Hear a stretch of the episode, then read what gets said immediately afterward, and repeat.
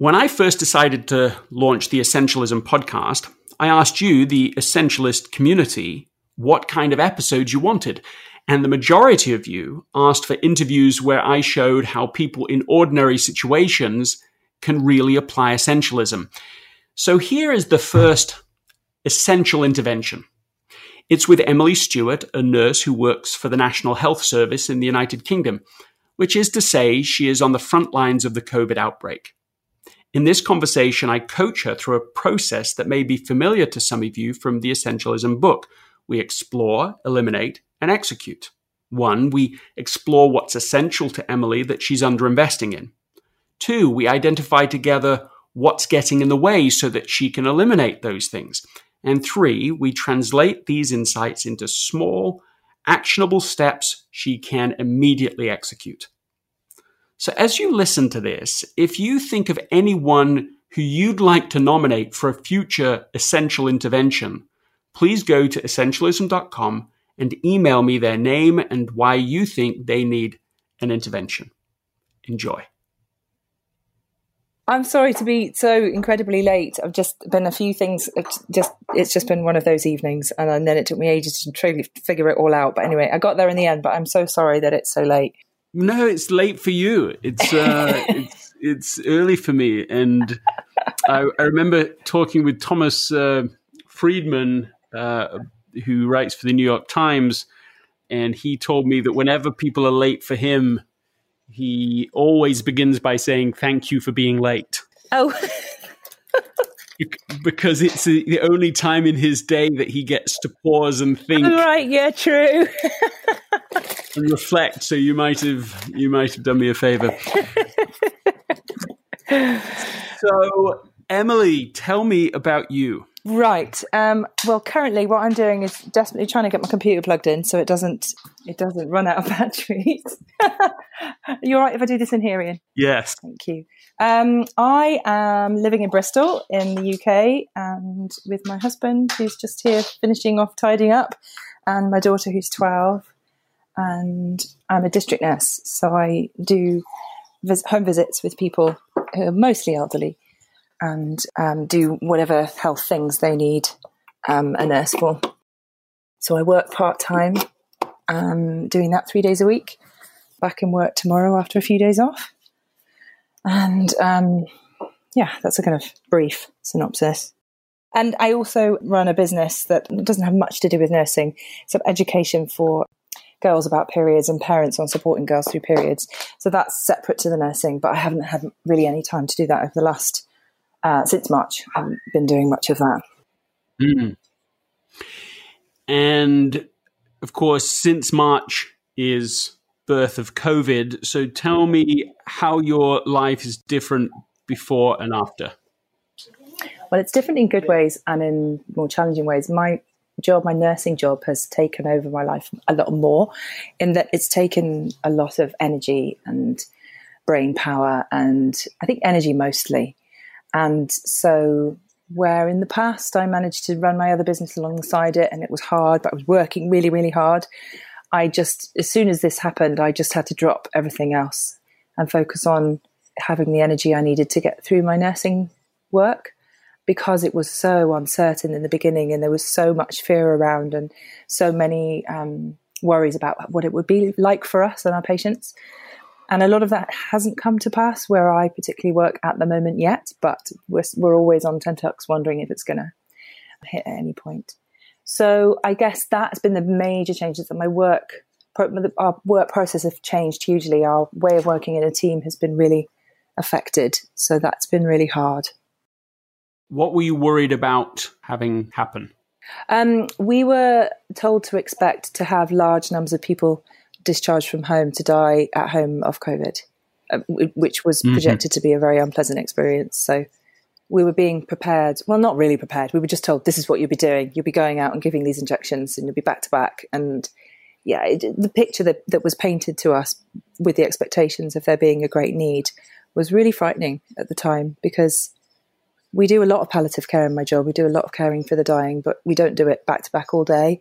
And there's, you know, concerns around our personal protection and the PPE were being we were being given. We were being told it was sufficient, but actually, I don't think anyone really believed that it was. But you know, the message from on high was always, "Yes, this is absolutely fine. This is all you need." But when I was thinking, if I'm in the house of somebody who's coughing and dying of COVID, I don't feel like I'll be protected in this, what you've given me. But then that hasn't come to pass. So there was a lot mm. of fear and a lot of uncertainty and a lot of and all our usual team support structures fell apart because we couldn't gather together as a team anymore and so yeah it was it was really challenging in the beginning. Things have kind of leveled out but still we can't meet as a team so still the team morales is suffering from it. Whenever there is change there is fear. Yeah exactly. But yeah. in this case there was so much change so much expected change so much uncertainty about what it would be like, how sudden that change would be, that the level of fear was off the charts.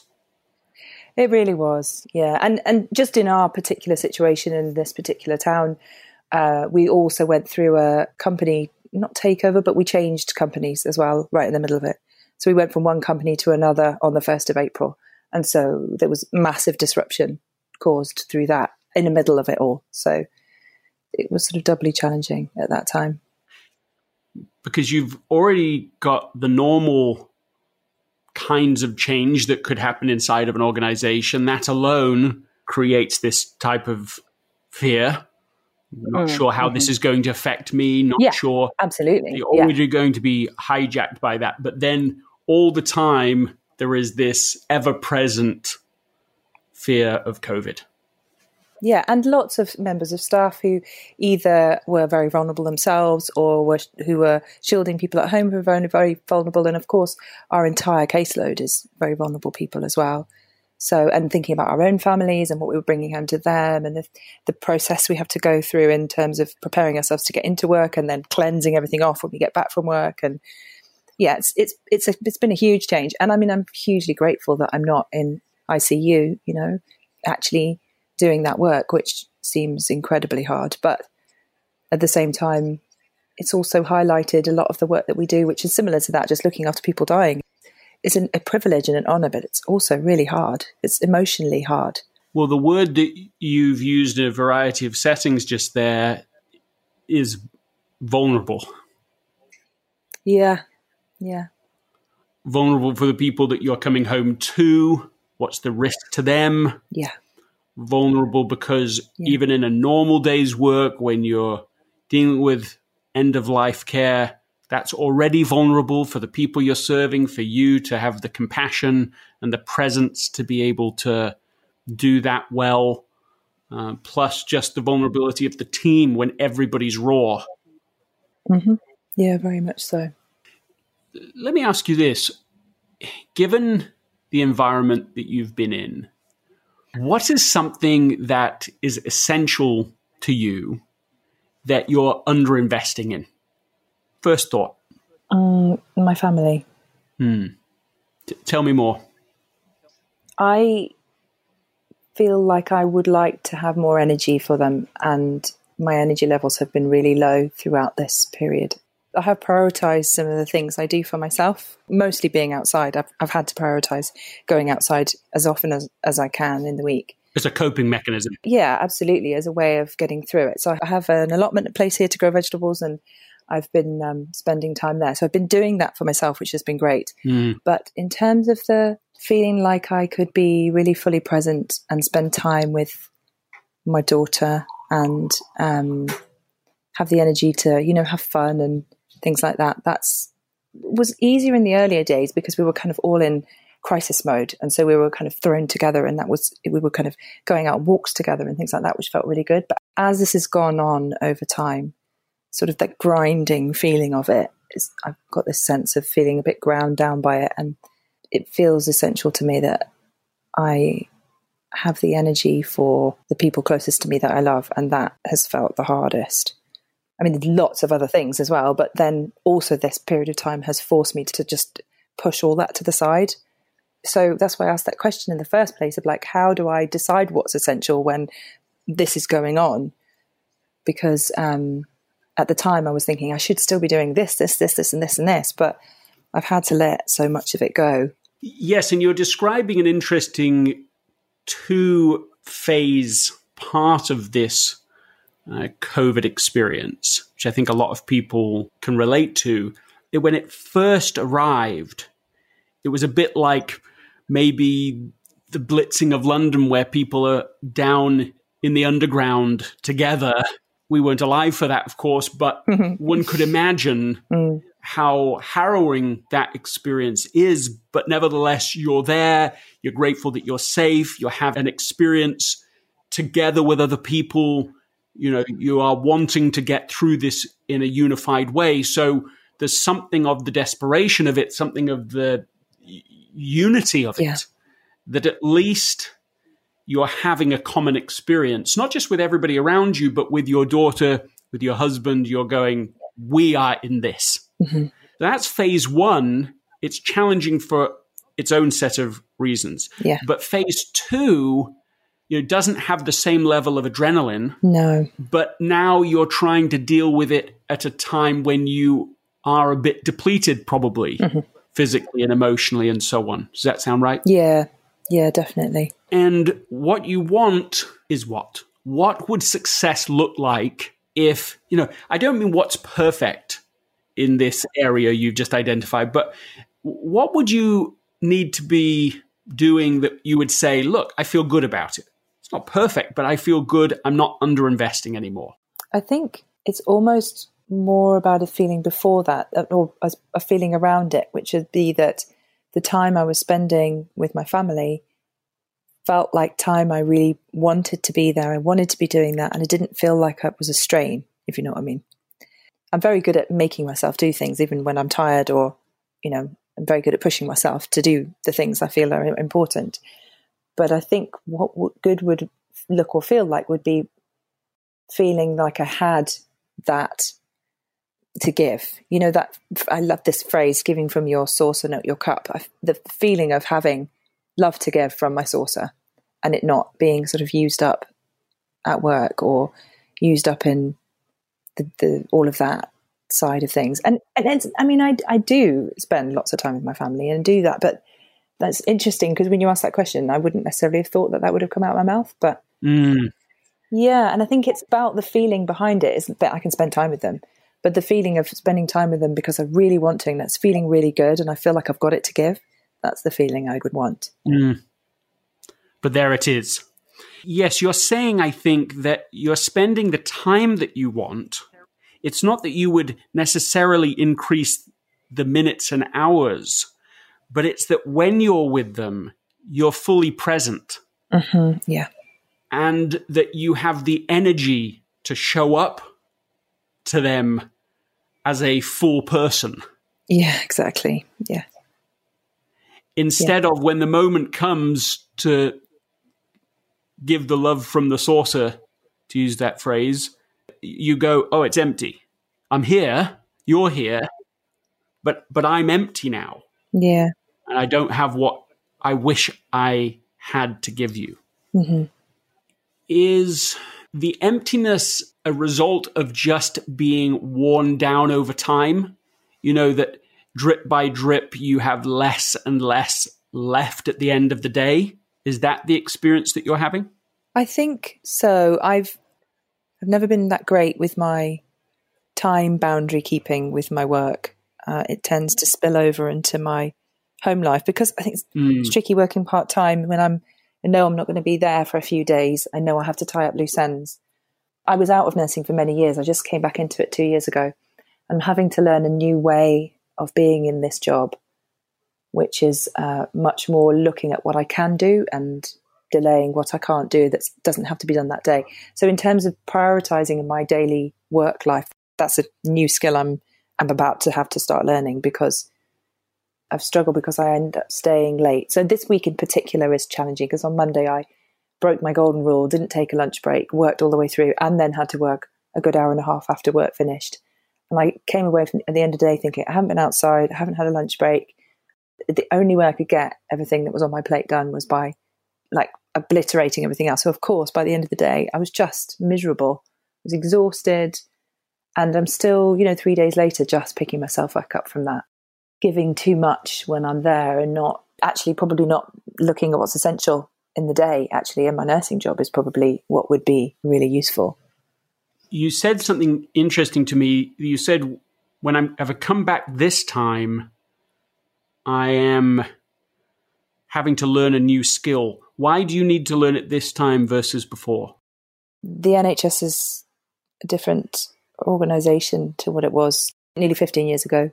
It's um, there are many nursing vacancies now, and the caseload of patients I'm looking after now is is just wildly different to what it used to be. We do a lot more for people at home, like a wild way from what we used to do 15 years ago. And the job used to be a lot slower, and the skill mix was very different. And it was a, you had the time and the space, even on busy times, to look very holistically at a patient, which is why we go into nursing in the first place. You could do the job you went into the job to do, you know, to look at the patient as a whole person and look at how you can help them thrive in their own home. Whereas just down to logistics of staffing levels and need and capacity, it's very hard to do that now. I, I think you can do it, but you have to do it in a different way. You can't just go in and say, right, okay, what do I need to do today? I'm going to do all of this. You have to go in and go, right, what's essential today? What can I delay till next time I'm in? What can I pass on and delegate? It's just a much more management looking of things, I guess. Just a skill I didn't have to use in the past. Yes, what you're saying is that you could achieve your intent for looking after a whole person, a whole patient, simply by being there. There was enough buffer built into the day. There was enough time to be able to do that work in a humane way. Yeah. But now, if you just turn up and hope to meet those needs in that holistic, caring, compassionate way, there isn't sufficient time to do it. So you have got to become more selective in order to still achieve the same intent. Yeah.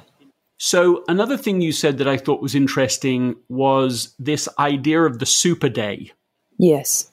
I'm using my own words for it, but where that first day you have so much on the plate, you're just trying to get through so much, and you know you can because you have some time and you have energy and you can make it happen, but somehow forcing that and pushing that through takes up more out of you maybe than was even obvious because you say three days later i'm just recovering now from that one day super push.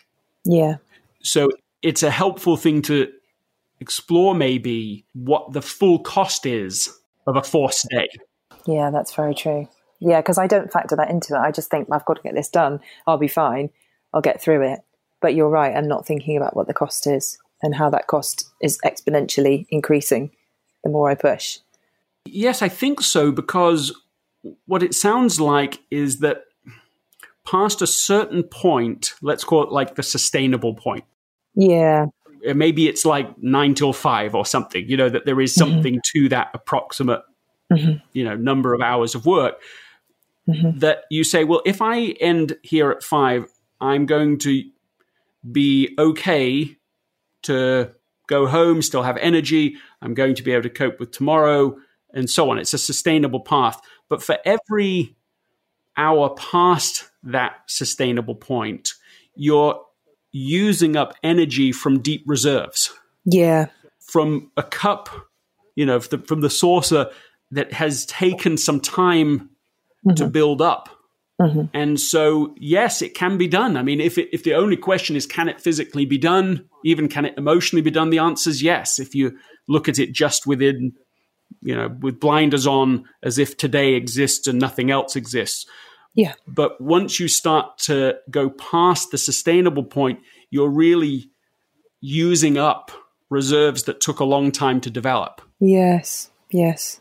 It reminds me somehow of mining out oil resources or coal resources. Mm-hmm. They took a long time to build, but they can be burned really quickly. Yes, yeah, it's a very, very good and close analogy. And to a greater extent, it's what the NHS runs on that goodwill and um, willingness by thousands of people to burn their coal. So I know I'm not alone. Yeah, that's interesting what you're describing because what I think you're alluding to is the idea that a whole system, a whole, you know, the national health system, uh, or, or a whole organization of any kind, or even writ large, a whole society could be yeah. living beyond its emotional means. Yeah. So it's surviving, but it's only surviving because people keep on digging deeper into reserves that really they ought to have or would be useful to have for whatever the next challenge or crisis that will inevitably come. Yes, there's an uneasiness. I've experienced it in my team. I haven't really heard anyone talk about it directly, but I think it's there. And I would imagine it's probably the same in nurses across the whole world at the moment. And I'm sure doctors as well. Is this feeling of, okay, so that was the first wave.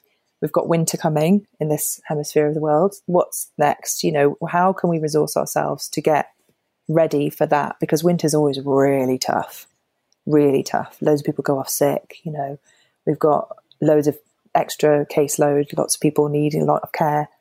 The hospitals are the same. How do we resource ourselves after a year that's already been really hard? That's uh, I think that's again another anxiety on top. Yes, because under normal circumstances in the healthcare system, the winter is tougher on your oldest people, they're toughest on the whole population. You can still have crisis points. The you know you can expect that uh, peak period, but now there's the additional burden that, uh, that that that COVID is almost certainly going to produce. So there's there's that anxiety. But the thing that I felt like you were really saying was, how do you how do you prepare for that? not just with you know with number of hours or number of people or numbers of nurses that's clearly one factor but also this question of well how can you how could you possibly build reserves emotional reserves in order to be able to uh, to call upon them when that spike inevitably comes it's a question you don't have the answer, but this is a question that's coming out of this conversation. Yeah, I think so. Yeah, and I know I won't be alone in that in my line of work, and lots of other lines of work similarly. Hmm. Yes, because it's the opposite of the the super day. You know, this the super force day where you that's a spike that takes up all of the resources, but how do you supercharge? right? Tesla has these supercharging stations. How is there a is there a supercharging solution here that would allow people to to quickly get their resources back to feel renewed again? Yeah, that's like the holy grail, isn't it? Yeah, and how to do that when you're depleted and stressed because then you get your time off and you just feel jangly and like, oh, it's almost easy being back at work. This is a horrible spiral that you can go into with that. That's a really interesting point. I think lots of people have experienced that in life that for all the complaining about work and the number of hours of work, actually, it's mm. easier than what's waiting for them at home because the relationships at home are the ones that are even more depleted. Yeah. And so as that relationship becomes a bit more um, bit more strained, everything becomes harder there. Yes. Yes, and at least at home you know your role, you know you're making a difference, especially in a job like mine. You know, you know, you go into someone's house and they're in a mess and you leave and they're feeling better and saying, Thank you so much, nurse, and you're like, Yes, I did something good. But you come home and as you, you just described, if that's all going on, and then you've got all of this exhaustion and you're needing to be something for everybody and you just need to rest but you can't because you need to be something for the people around. And it's just i mean i don't feel like that all the time but i do have times that feel like that. And yeah it's really it's really hard.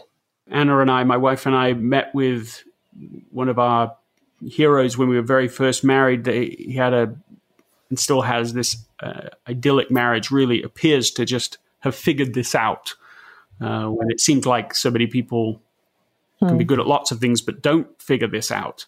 And so we met with him just to say, well, how? What did you do? And hmm. one of the things he said that has always stayed with us is he said, marriage is easy if you work hard at it and hard if you work easy at it. so it's a good barometer because as soon as it starts to feel hard, we say, oh, well, we know why, because we aren't investing in it. We're not working at it. And then, of course, the, the funny thing with the cycle is then when it starts to feel easy, it's easy to then not continue to invest in it because it's working. Yeah. To go, oh, it's fine. We're on a we're on a good straight. Yeah, yeah. Anna and I think of it like emotional engine oil. Yeah. Where you know, in the car, you, it's all everything's going well. You you think, oh, I don't need to go. I don't need to check the oil or take it in or top it up. Everything's fine. But as soon as that oil becomes depleted, or even if, of course, it just gets a bit dirty, the water, the, the oil, mm. yeah, everything in the engine starts to have greater friction. In fact, the whole mm-hmm. thing can stop working and quite suddenly, uh, mm-hmm. all for want of this oil. And so, I mean, I think that's what you're describing, really. I think you're saying mm. there's the pattern of my life right now, and you don't mean for the last even even for the last year or six months. It might even be just recently, but the pattern currently is so much is being taken out of me out there that there's less of me to go around when I get with my most important relationships, my family relationships. And so that means I'm even more exhausted by the time I'm going to sleep because it wasn't as satisfying and it was more strained. And so then the pattern then continues the next day. That's what it sounds like you're describing. Yeah, to a greater or lesser extent, yes, depending on the day. yeah, exactly. You're saying it isn't always like this, but you can see that pattern sometimes. Yeah, and it's definitely getting more so as our caseload builds back up again and as things get more busy. So yes, I'm nervous about how the trajectory is looking. It's not looking great. It's it's more like looking forward concern than it is right now. If if, if it was just if this moment was a blip okay, it's fine. But if it continued, then then you really would be even more concerned. Yeah, and and the likelihood of it continuing is higher than it not. Right. The forces that are making this moment happen are still going to be in place tomorrow and next week. In fact, they're yeah. likely to increase over time. Yes. This episode is sponsored by Shopify. Selling a little or a lot. Shopify helps you do your thing however you cha-ching. Shopify is the global commerce platform that helps you sell at every stage of your business. From the launch your online shop stage to the first real life store stage, all the way to the did we just hit a million orders stage. Shopify's there to help you grow. So whether you're selling scented soap or offering outdoor outfits, Shopify helps you sell everywhere from their all in one e commerce platform to their in person point of sale system, whenever and whatever you're selling, Shopify's got you covered. Shopify helps turn browsers into buyers with the internet's best converting checkout, 15% better on average compared to other leading commerce platforms. So sell more with less effort thanks to Shopify Magic, which is your AI powered all star in my experience with every business that I have built, including this podcast, there are breakthrough moments, and those moments are often the result of finding the right partner. And I think that's a way to think about Shopify. Because no matter how big you want to grow, Shopify gives you everything you need to take control and take your business to the next level sign up for a $1 per month trial period at shopify.com slash greg all lowercase go to shopify.com slash greg now to grow your business no matter what stage you're in shopify.com slash greg yeah i have a thought for you which is i spent two weeks one time i'd been invited to go to a program mm-hmm. at um, Harvard Kennedy School.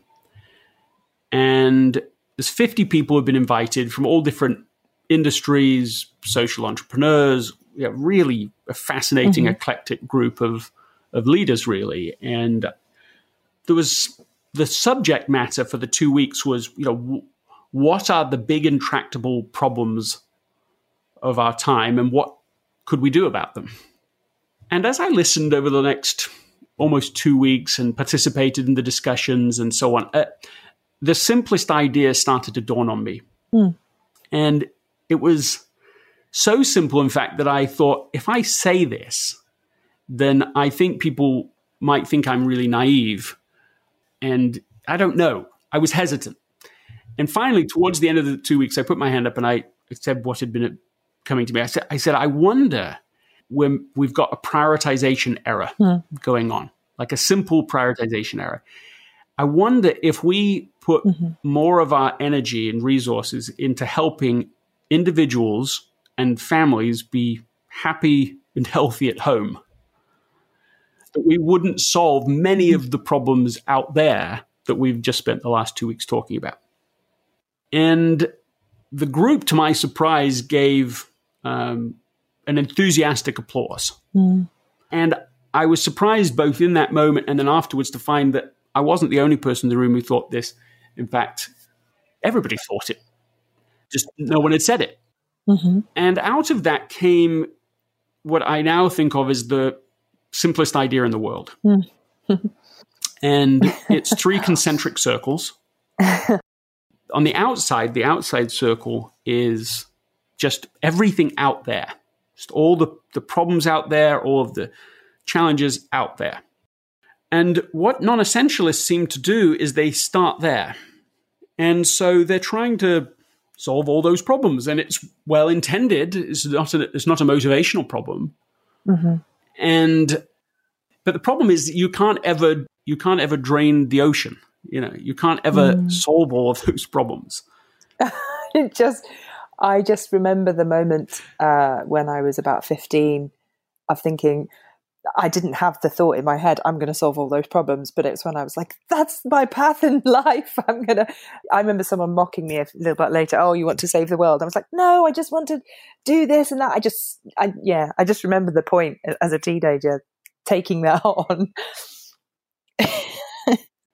Yes, it's it's equal parts. It's equal parts optimism but also no sense of just how big it all is out there. The second circle in these three concentric circles is relationships, our most important relationships. It's family, it's the other key relationships in our life. And that's number two. And so the non essentialist, well intended, has so little left of themselves by the time they make it home, by the time they make it to those relationships, that there's not much left of them. Uh, they, they, can be there physically, but emotionally, just as we've talked about, there's not much emotion left. It's been used up out there. And then the third circle, the inner circle, is to protect the asset. Uh, and, and protect the asset, I mean, that's you, right? You're the asset. You're the only person who can make any any other contribution in your life. The only person who can help any of the other people that you care about helping. So you're the asset. So here's the simplest idea is just that non-essentialists go from the outside in and essentialists go from the inside out. Now that's it. That's the shift. So start with protecting the asset, um, making sure, I mean, as you already alluded to, that you're at the allotment, you're taking some time, you're getting outside. Uh, you, you know, you, you are doing certain things to maintain sanity. But beyond that, it's then creating enough buffer and boundaries to be able to invest in your family while you still have, you know, some of that good, strong emotional um, resource that that is you, so that they're not the last thing uh, in, in the day. And then because you've protected the asset internally, because you've invested in the most important relationships, you actually go into your work out there with a better, sharper, different, discerning mindset. That makes sense. So that you end up actually contributing in a higher way. Mm-hmm. And that's sort of the paradox of getting the order right is that y- your actual overall impact out there is greater. Mm-hmm. because you go into it your asset is protected your relationships are intact they're supportive of your next actions. They may even have helped you to discern and prioritize. So the order seems to matter Yeah. uh, i know we're still talking conceptually but just your reactions to this Yeah, I love how, you know, in life sometimes you, you have to hear the same thing many times before it sort of starts to sink in. And although I haven't heard this concept described in the way you've just described it, I'm really aware of that, you know, you have to, you know, put your own oxygen mask on before your child's and all the rest. I've been aware of that conceptually for years. as I've never actually got beyond my brain and into the rest of me, you know. And it feels um, so important. I think it's that thing about protecting the assets, such a powerful statement it's just suddenly it wakes you up and goes, hang on a minute, yes, what am I doing? It's almost like I've been in a dream all this time. It's starting to filter into my into my thoughts of like that actually there's ways I could do that. Because my immediate my practical head's going, well, yeah, that's all very well, but also I've got to work three days a week and when I'm there there's all this stuff. But then actually there's this part of me that's going, well, but I don't have to give full cream, full fat to that. If I'm protecting the asset, then actually I have to figure out what I'm, what this asset, asset is actually able to do in that day and do that and not, and not more than that. Like there's ways I can adapt the way I work. It, it is a big shift, but. Yeah, that's really powerful what you just said, uh, living a dream. And I think that the dream this, you're describing is one, when you hear an idea once or twice or even 10 times, each time you hear it, I think it goes a little deeper. So when people say, oh, that's a good reminder, they think they're just remembering what they knew before. But what I think is happening is it goes deeper. And so it gets closer to their heart because it's the journey not from your intellectual understanding, which we get the first time, but all the way to the feeling of it where it becomes a part of you. Yeah. So that seems to be the first micro shift. But the second is there's a, quite a, a difference between the put your oxygen mask on first and then your child, which is totally mm-hmm. valid. And I love that metaphor. But there is a difference between that and you are an asset that must be protected. One is like, well, what's the least you need to do to survive? And the other is, you matter. You are precious. You are of value.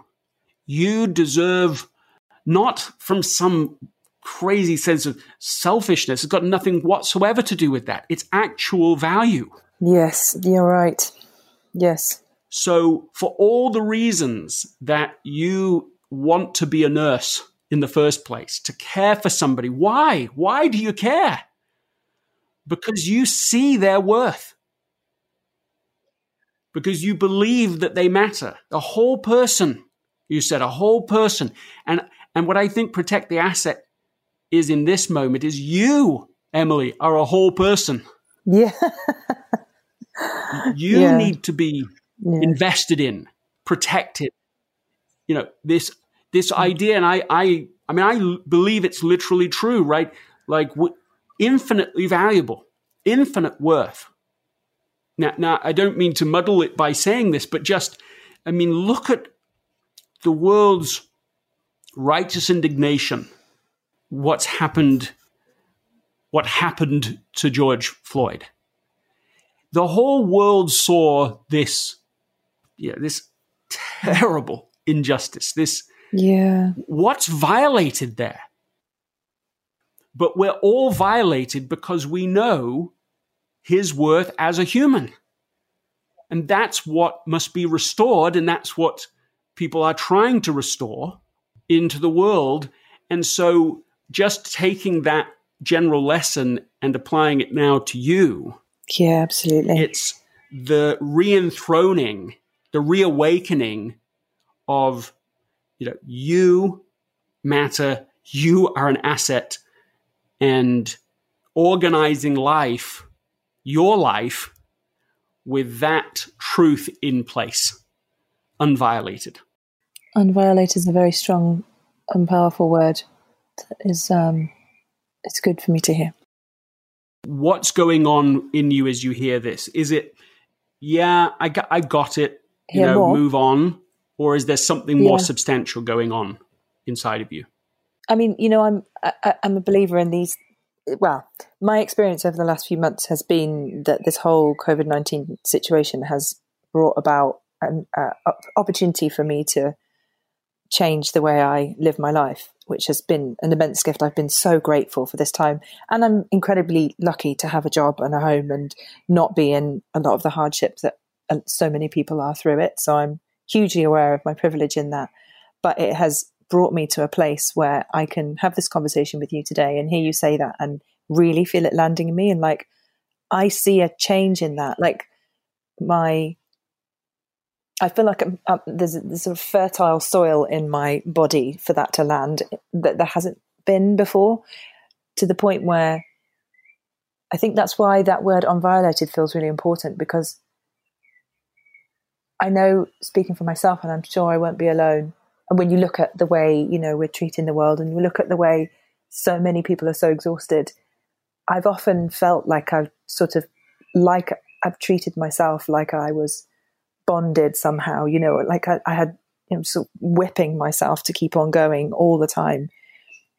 And there's all sorts of there'll be all sorts of reasons of self belief around that, but this idea of viewing myself as an asset that needs to be cherished and cared for is um, one that I just not really ever occurred to me before, which is crazy considering my work. Because, like you said, I've never I've never made that parallel, and I think it's you making that parallel between meeting my patients as in a holistic way and thinking how can I meet this person's needs as much as I can.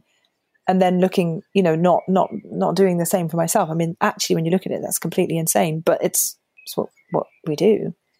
You're open to it in a different way. I don't know how it's going to happen yet or what it's going to look like, but I I remember there was a YouGov poll right when all of this started that said uh, that only nine percent of the population in the UK wanted to go back to how things were before because they've experienced something else. So even at the same time as they're saying, "Well, I don't want this to go on forever," they're saying, "But the what I've just come from isn't something I'm trying to rush back to." no. God, the thought was abhorrent. Yeah, that's quite a strong word, isn't it? Abhorrent. Yeah, it, it really is. I, I honestly, the thought of going back to how I was over the winter, I just can't bear the thought of it. I remember the first time I saw I had the headlines in newspapers a few weeks back of talking about, oh, this is going to be opening again, that's going to be opening. I actually cried in the supermarket. I was just like, I can't bear it. I can't. I can't go back to that. And and feeling just the last couple of weeks, so many people I've spoken to have been feeling this increase in pressure and increase in stress as so like the world is speeding up around us. I feel it in my body, this sense I'm like more stressed and feeling more rushed and a bit more urgency coming back. And I'm thinking, but nothing's changed in my life, apart from my job maybe slightly more busy than it was, but nothing in my life has changed. It must be just the feeling of everybody around us picking back up speed again. It's horrible. It's horrible. That's an interesting idea that that other people's behavior affects and changes the culture. So the emotional air we're breathing changes. Even if our actual hmm. concrete behavior or life circumstance hasn't changed, we can sense it. We can feel it. I think so. I think so. It's been m- my experience. And I, I think I might have thought I was just making it up had I not spoken to lots of people who were th- who were saying just in the last two weeks, so many people have said, God, I'm feeling really stressed. I haven't felt stressed for ages, but I'm starting to feel really anxious and hurried and in a way that they hadn't for many, many weeks. I've spent the last several years since writing Essentialism working with people, organizations all over the world, providing counter programming. While the world is creating a culture of the undisciplined pursuit of more, where everyone's busy, not necessarily productive. Everyone's feeling stretched to, you know, to the limit, sometimes just beyond it, personally, professionally, at home, at work. Where the day is constantly hijacked by other people's agenda, by what's going on. Like that's non essentialism. And suddenly, literally, almost actually overnight, the whole world was asked, you know, not unkindly, you know, go to your room. Yeah. Yeah, I know. Have a good think about that and come out when you're ready.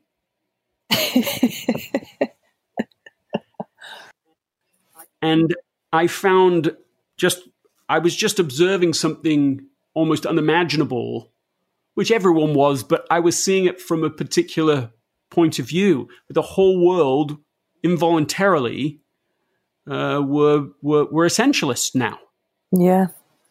You must pause. You must think. You might not want to. You're going to.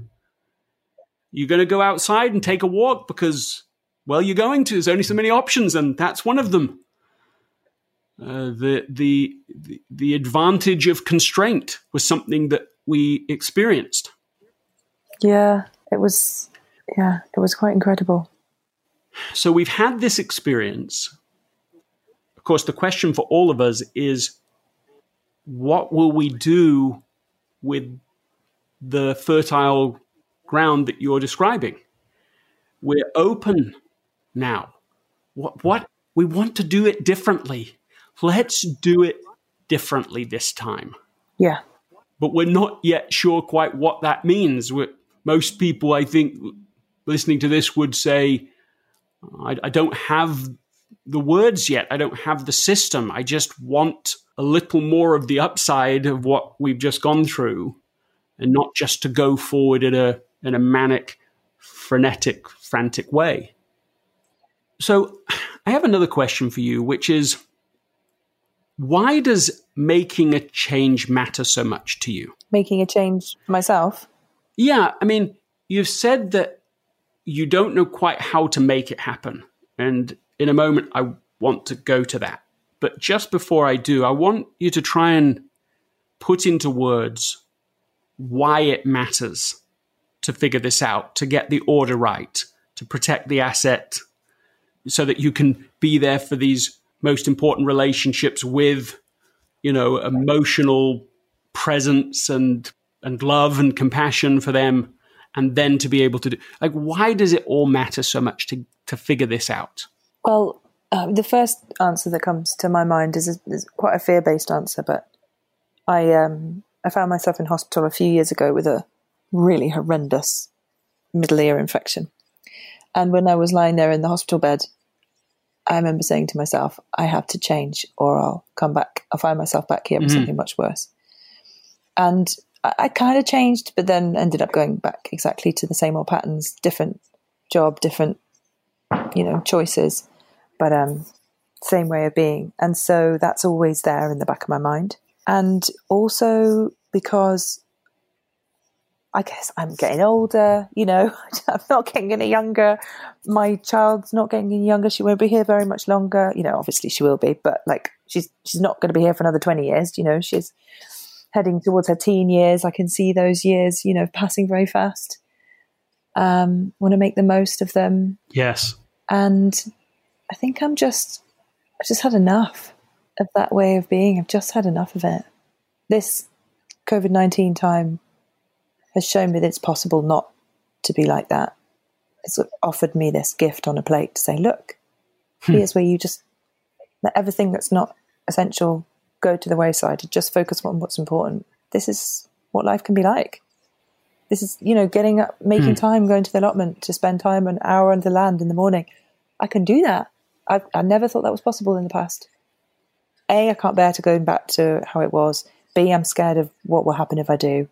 And C, I've just had en- I've had enough of it. Yeah, it's as I hear those things come together, I just hear someone saying, "I'm ready, over ready to find a different path. I've got the the hint of a different path. I'm aware that there is yeah another path." I've even walked down it under some extreme circumstances, involuntarily maybe. But now I want to figure out how to voluntarily walk mm-hmm. down the essentialist path, right? Yeah, right, exactly. Without having to end up in hospital or have a major worldwide pandemic to make me do so. right. Could could I walk down this path without the threat of complete annihilation? yeah. it's amazing, isn't it? Really, that that's what it takes. But but there's something very positive in what you're saying. It's it's regardless of that being the requirements in the past, you are in a place you haven't been before because here you are mm-hmm. ready to move forward. There's a saying I love, which is you know, when the student is ready, the teacher arrives. And mm. I say that in the same sense with when the student is ready, the, the truth arrives. Yeah. Yeah. Going a bit much now, but when the traveler is ready, the, the way arrives. The path arrives. Yeah, it, it feels like that. Lots of, in lots of ways in life at the moment, it feels that way. So, so this leads to sort of the final area of exploration for me, which is what is the smallest, easiest, most sustainable steps that you could take to start going down this path? I'm talking like smaller than you would generally think, tiny. And we'll know when we're there, whether we get there in this conversation or later, as you ask these questions and reflect on them, because there'll be immediate spark of energy within you, and you as you as you say, I can do that. No, really, I can do that. I was just reading a lovely story about two medical practitioners in the room and a woman who is not well in a variety of ways.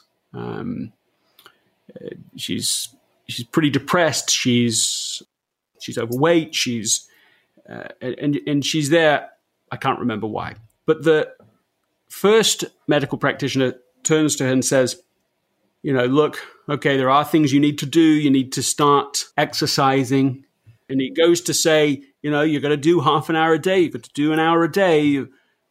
And the, the other person, the other practitioner, looks at her eyes, you know, bags under her eyes, exhausted, depressed, and just thinks, yes, sure, mm-hmm. that's probably right, but there's no way she's doing that.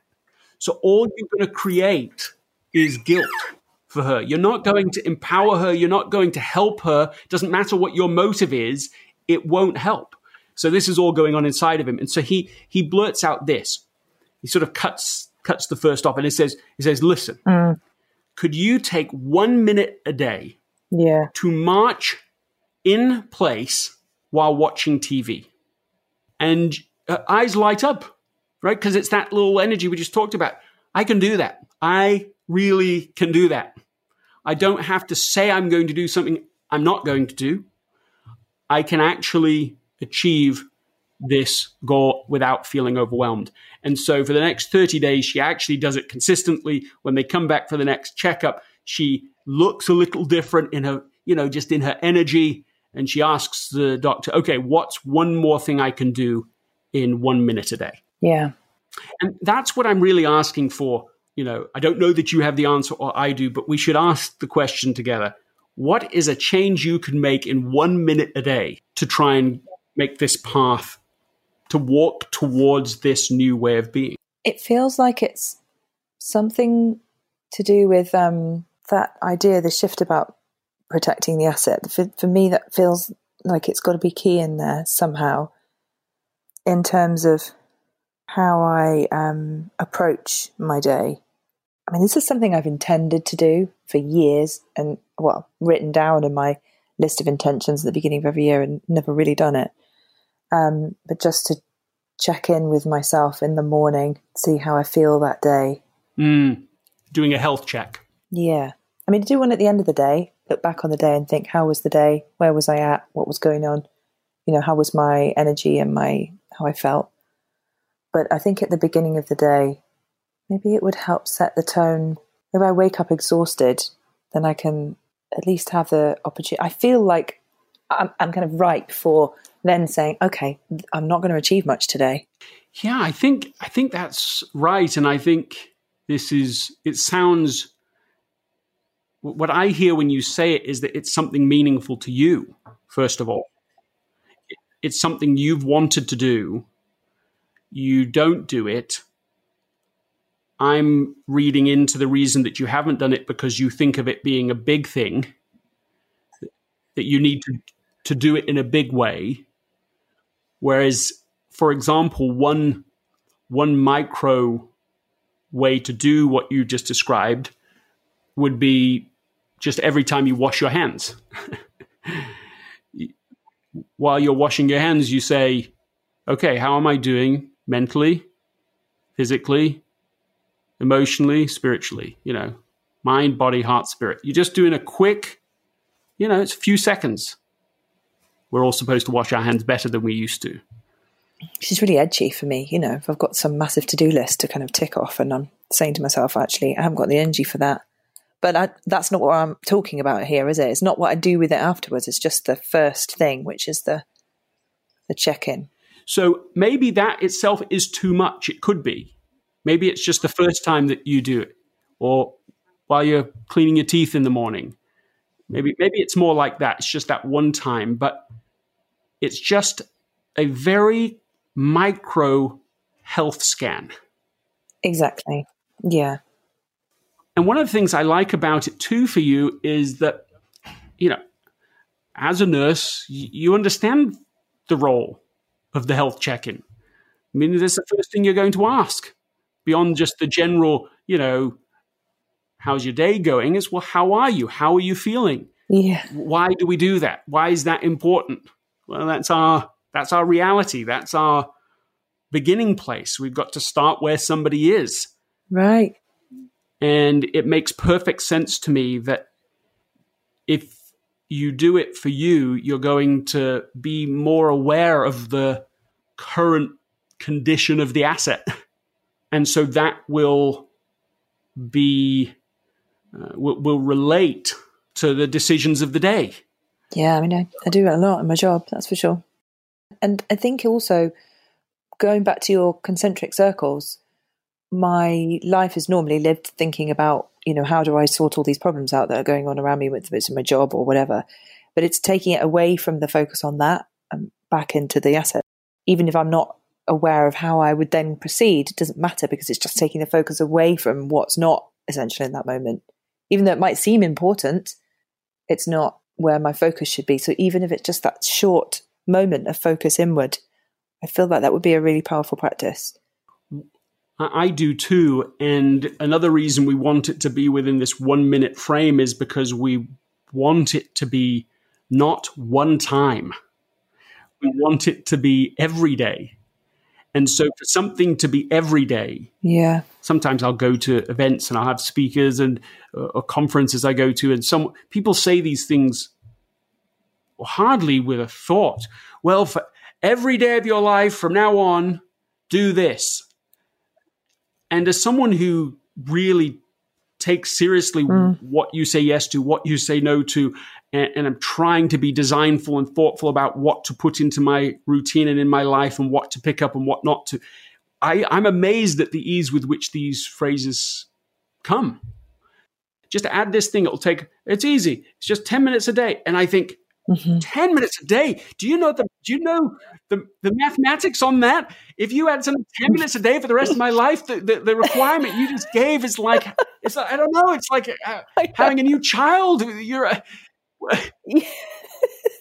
I know, isn't it? Say that 10 minutes should seem so insurmountably huge in a day, but it does. But, but when you, and especially when you add it up, when you add up all the days following. Yeah, and so if we yeah, want yeah. to add something, it must be tiny so that we go, mm-hmm. yeah, I can do it. So just give me a sense of where and when you would do it. We've talked about the washing of the hands, but that might not be the one for you. So tell me where and when will you do this micro check in? Well, I could make it very similar to my evening check in, in that I have a little book and it lives in the bathroom. And so just before I go to bed, I write in it. So it could be when I'm in the bathroom in the morning. It could be cleaning my teeth or something like that. You know, whatever I do every, and I do clean my teeth every day. So yeah. it could be that. Yeah, I, I love that. You've already got a book there. You've already got a routine for doing it. Now you're just building the routine in the morning for mm-hmm. the check in at the beginning of the day and then the check in at night. I don't know if if it's a check in at night or is that what you're doing at night or is it a, a journal journal entry that you're writing? Yeah, I track my cycle. So I, I, just have a day for each day of my cycle and I just write a couple of sentences, very little, but it's just a way of tracking like, oh, yeah, that's where I am at the moment.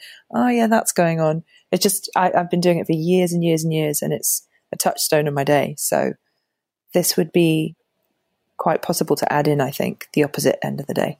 Yes, I wonder whether there's something like I don't know if this is too much, but maybe it's a score for how you're doing one to 10. Or mm. it's maybe it's in those four areas mm-hmm. and you're just giving yourself a score on each of them zero to 10. And, it, and the whole thing is a 10 second process, especially if you had rows already drawn or something and you're just, you're just quickly tap, touchstone is a perfect word, a little touchstone on each of those four things. And, and the goal isn't mm-hmm. change. The goal isn't design. It's just awareness. I, I was just doing an event today, and after I'd done the the virtual keynote, we had a Q and A uh, with a panel, and one of the people on the panel ended the whole event by taking two minutes to lead us through a guided meditation, which I happily was part of. I loved that it was literally two minutes. By the way, I thought that was felt so, you know, light and uh, doable. Uh, but then also, as he was doing it, because we'd just been talking about prioritization and protecting the asset, as we're doing this meditation, he added this phrase. He said, you know, as we were getting into this meditative state, he said, and this is where priority prioritization begins. And I loved having that experience and that moment of really connecting the dots. Yes, when you are quiet, when you're pausing for awareness, that is going to be the beginning of prioritization naturally, even without trying to make it so. And I think the same for this that just being aware in the awareness, good things mm. will come, especially when you add it, you know, five days in a row, and eventually it's 30 days and it's, you know, becomes this norm. So that's it. That's the only thing I would suggest you do differently per the conversation today. The, there may be other things that come over time, but if you make yeah. that one tiny change, it could in my opinion, change both the direction and even the tra- trajectory mm-hmm. Mm-hmm. of the rest of your life. I believe that these little things can add up cumulatively. Emily, it has been a real pleasure just to have a conversation with you today. Yeah. I appreciate so much you taking the time. I know it's yeah, I do. late in I England. Well. And uh, I appreciate your openness. I appreciate your um, service. Likewise. I appreciate your candor, your awareness, your vulnerability. Um, I'm sure you've heard the idea that that which is most personal is most universal. I haven't heard that phrase before, but yeah, I believe it to be true. and I think it will be true in this as well. Uh, in fact, who, who cannot relate to what you've been talking about today. Every, everybody knows these challenges, and and I think that uh, the, the conversation will be useful uh, to many people listening to be able to make their own micro adjustments in protecting the assets so that they can live uh, a more uh, essentialist path by choice. Yeah, by choice not just by requirement. By joyful choice. Thank you so much. Emily, it's been a real pleasure. Yeah, a real pleasure. Thank you. Thank you. thank you sincerely for listening. To hear more great exclusive conversations, check out our Patreon at patreon.com slash essentialism podcast. And if you like this conversation, please subscribe on your favorite podcast app and leave a review and a comment to help other people find us. Uh, if you want to join our community, follow us on social media at Gregory McKeown and at Essentialism Podcast. Again, I really am genuinely grateful to you for listening. Uh, remember, if you don't prioritize your life, someone else will. This episode is brought to you by the Yap Media Podcast Network. I'm Hala Taha, CEO of the award winning digital media empire, Yap Media, and host of Yap Young and Profiting Podcast, a number one entrepreneurship and self improvement podcast where you can listen, learn, and profit. On Young and Profiting Podcast, I interview the brightest minds in the world and I turn their wisdom into actionable advice that you can use in your daily life. Each week, we dive into a new topic like the art of side hustles, how to level up your influence and persuasion, and goal setting. I interview A list guests on Young and Profiting. I've got the best guests, like the world's number one negotiation expert, Chris Voss, Shark Daymond John, serial entrepreneurs Alex and Leila Hormozi, and even movie stars like Matthew McConaughey. There's absolutely no fluff on my podcast, and that's on purpose. Every episode is jam packed with advice that's going to push your life forward. I do my research, I get straight to the point, and I take things really seriously, which is why I'm known as the podcast princess and how I became one of the top podcasters in the world in less than five years. Young and Profiting Podcast is for all ages. Don't let the name fool you. It's an advanced show. As long as you want to learn and level up, you will be forever young. So join podcast royalty and subscribe to Young and Profiting Podcast, or YAP, like it's often called by my YAP fam, on Apple, Spotify, Castbox, or wherever you listen to your podcasts.